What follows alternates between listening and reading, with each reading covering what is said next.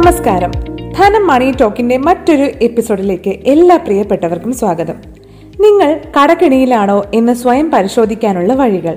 ഇതാണ് ഇന്നത്തെ ധനം മണി ടോക്ക് അവതരിപ്പിക്കുന്ന വിഷയം.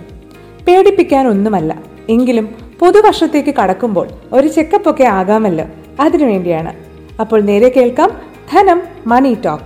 ആദ്യം തന്നെയുള്ള ഒരു പോയിന്റ് പറയാം. ഇന്ത്യയിലെ വലിയൊരു വിഭാഗം ജനങ്ങൾക്ക് പ്രത്യേകിച്ചും ശമ്പള വരുമാനക്കാർക്ക് കടം ഒഴിവാക്കാനാവാത്ത ഒന്നാണെന്ന് പഠനങ്ങൾ പറയുന്നു. എല്ലാ കുടുംബത്തിലും എന്തെങ്കിലും ഒരു ചെറിയ കടമെങ്കിലും സാധാരണക്കാർക്കിടയിലും ഉണ്ട്.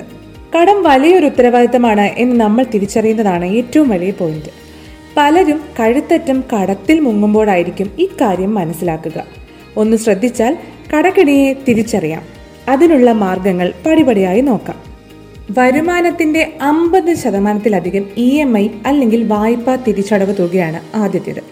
നിങ്ങളുടെ പലവിധ വായ്പകളുടെ എല്ലാം കൂടിയുള്ള വായ്പാ തിരിച്ചടവ് തുക അല്ലെങ്കിൽ ഇ എം ഐകൾ പ്രതിമാസ വരുമാനത്തിന്റെയോ ശമ്പളത്തിന്റെയോ അമ്പത് ശതമാനത്തിൽ കൂടുതലാണെങ്കിൽ കടക്കിണിയിലേക്ക് വീഴാതിരിക്കുക എന്നത് പ്രത്യേകം ശ്രദ്ധിക്കണം. ഇത്തരക്കാർ എത്ര മോഹന വാഗ്ദാനങ്ങൾ കേട്ടാലും കൂടുതൽ ഇ എം ഐകൾ എടുക്കാതെ നോക്കണം. മറ്റൊന്ന് സ്ഥിരം ചെലവുകൾ വരുമാനത്തിന്റെ എഴുപത് ശതമാനത്തിൽ കൂടരുത് എന്നതാണ്.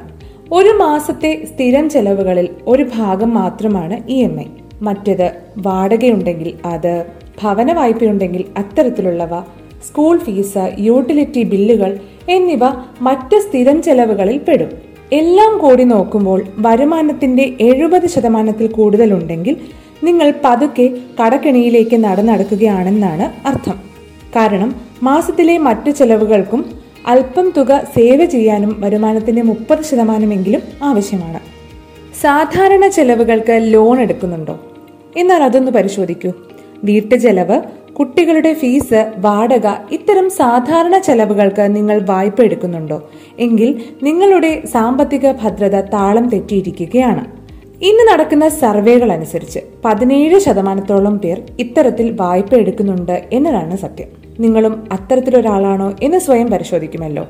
മറ്റൊന്ന് കടം വീട്ടാൻ വായ്പ എടുക്കേണ്ടി വരുന്നവരാണ്. നിലവിലുള്ള ലോൺ വീട്ടാൻ പുതിയൊരു ലോൺ എടുക്കാറുണ്ട് ചിലർ. അതത്ര നല്ല കാര്യമൊന്നുമല്ല. രാജ്യത്ത് ഇരുപത്തൊന്ന് ദശാംശം ഒമ്പത് ശതമാനം പേരും ഇത്തരത്തിൽ ലോൺ എടുത്തിട്ടുള്ളവരാണ്. എന്നാൽ പലിശ കുറയാനായി മറ്റൊരു ബാങ്കിന്റെ റീഫിനാൻസിംഗ് സൗകര്യം നേടുന്നതിൽ തെറ്റില്ല. ക്രെഡിറ്റ് കാർഡ് ഉള്ളവരാണോ നിങ്ങൾ? അങ്ങനെയെങ്കിൽ ക്രെഡിറ്റ് കാർഡിന്റെ തിരിച്ചടവ് മുടങ്ങുന്നതും മറ്റൊരു അപായ സൈനാണ്. ക്രെഡിറ്റ് കാർഡ് തിരിച്ചടവ് മുടങ്ങുക എന്നതൊരു കടത്തിലേക്ക് നീങ്ങുന്ന മുന്നറിയിപ്പാണെന്ന് പറഞ്ഞല്ലോ. റീപേയ്മെന്റ് മുഴുവനായി ചെയ്യാത്തവരാണ് ക്രെഡിറ്റ് കാർഡിന്റെ കാര്യത്തിൽ നമ്മുടെ ചുറ്റുമുള്ളവരെന്ന് കഴിഞ്ഞിടെ ഒരു സർവേ പറഞ്ഞിരുന്നു. ഈ സർവേയിൽ പറയുന്നത് ഇന്ത്യയിലെ യുവാക്കളിൽ ഇരുപത്തൊന്ന് ശതമാനം പേരും ക്രെഡിറ്റ് കാർഡിന്റെ പേയ്മെന്റ് മുടക്കുന്നവരോ അല്ലെങ്കിൽ മിനിമം തുക മാത്രം അടച്ച് മാസം തള്ളി നീക്കുകയോ ചെയ്യാറുള്ളവരാണെന്നാണ്. നിങ്ങളും ഇത്തരത്തിൽ മിനിമം തുക മാത്രം അടച്ചാണ് മുന്നോട്ട് പോകുന്നതെങ്കിൽ തീർച്ചയായും വലിയൊരു കടത്തിലേക്ക് എത്തും. അതിനാൽ എത്രയും പെട്ടെന്ന് ക്രെഡിറ്റ് കാർഡ് ബില്ലുകൾ പൂർത്തീകരിക്കാൻ ശ്രമിക്കുക. ദൈനംദിന ചെലവുകൾക്ക് പണം കണ്ടെത്താൻ ക്രെഡിറ്റ് കാർഡ് ഒരിക്കലും ഉപയോഗിക്കരുത്. പണം പിൻവലിക്കാൻ ക്രെഡിറ്റ് കാർഡ് ഉപയോഗിക്കുകയേ ചെയ്യരുത്. ഇത്തരത്തിൽ പണം പിൻവലിക്കുന്നതിന് ഉയർന്ന പലിശയും മുതലും നിങ്ങൾക്ക് പിന്നീട് അടയ്ക്കേണ്ടി വരും.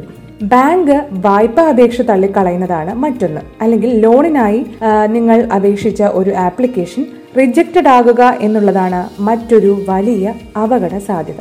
നിങ്ങൾ കടത്തിലേക്ക് നീങ്ങുന്നവരാണ് എന്നറിയാൻ നമ്മൾ കുറേ കാര്യങ്ങൾ പറഞ്ഞു. പക്ഷെ ഏറ്റവും വലിയ ഒന്നാണ് ബാങ്ക് നിങ്ങളുടെ വായ്പ അപേക്ഷ നിരാകരിക്കുന്നത്. എന്തുകൊണ്ടാണ് നിങ്ങളുടെ വായ്പ അപേക്ഷ നിരസിക്കപ്പെട്ടത് എന്ന് ആദ്യം തന്നെ പരിശോധിക്കണം. താഴ്ന്ന ക്രെഡിറ്റ് സ്കോർ കാരണമാണെങ്കിൽ നിങ്ങളുടെ സാമ്പത്തിക നില തകരാറിലാകുന്നതിന്റെ സൂചനയാണിത്. എഴുന്നൂറ്റി അൻപതിന് മുകളിൽ സ്കോർ ഉള്ളവരെയാണ് ബാങ്കുകൾക്ക് താല്പര്യം യൂട്ടിലിറ്റി ബില്ലുകൾ മുടങ്ങുന്നതും നിങ്ങൾ സാമ്പത്തികമായി അത്ര നല്ല നിലയിലല്ല എന്ന് സൂചിപ്പിക്കുന്ന കാര്യമാണ്. ആകർഷകമായ ഓഫറുകളിൽ മയങ്ങി. ഇ എം ഐയിൽ ഗാഡ്ജറ്റുകൾ വാങ്ങുക പിന്നീട് വരുമാനം ഉയരുമെന്ന് പ്രതീക്ഷിച്ച് വലിയ വായ്പകൾ എടുത്തു കൂട്ടുക എന്നിങ്ങനെയൊക്കെയുള്ള ശീലങ്ങളും ഒഴിവാക്കണം. കടം ഒരു മോശം കാര്യമൊന്നുമല്ല. നല്ല കടവും മോശം കടവുമുണ്ട്. കടമെടുത്ത് ഹോളിഡേക്ക് പോകുന്നവരുള്ള നമ്മുടെ നാട്ടിൽ സംരംഭത്തിന്റെ ആവശ്യകതയ്ക്കോ വീട് പണിക്കോ മറ്റോ തിരിച്ചടയ്ക്കാനുള്ള വരുമാന സ്രോതസ്സുണ്ടെങ്കിൽ കടമെടുക്കുന്നതിൽ തെറ്റില്ല.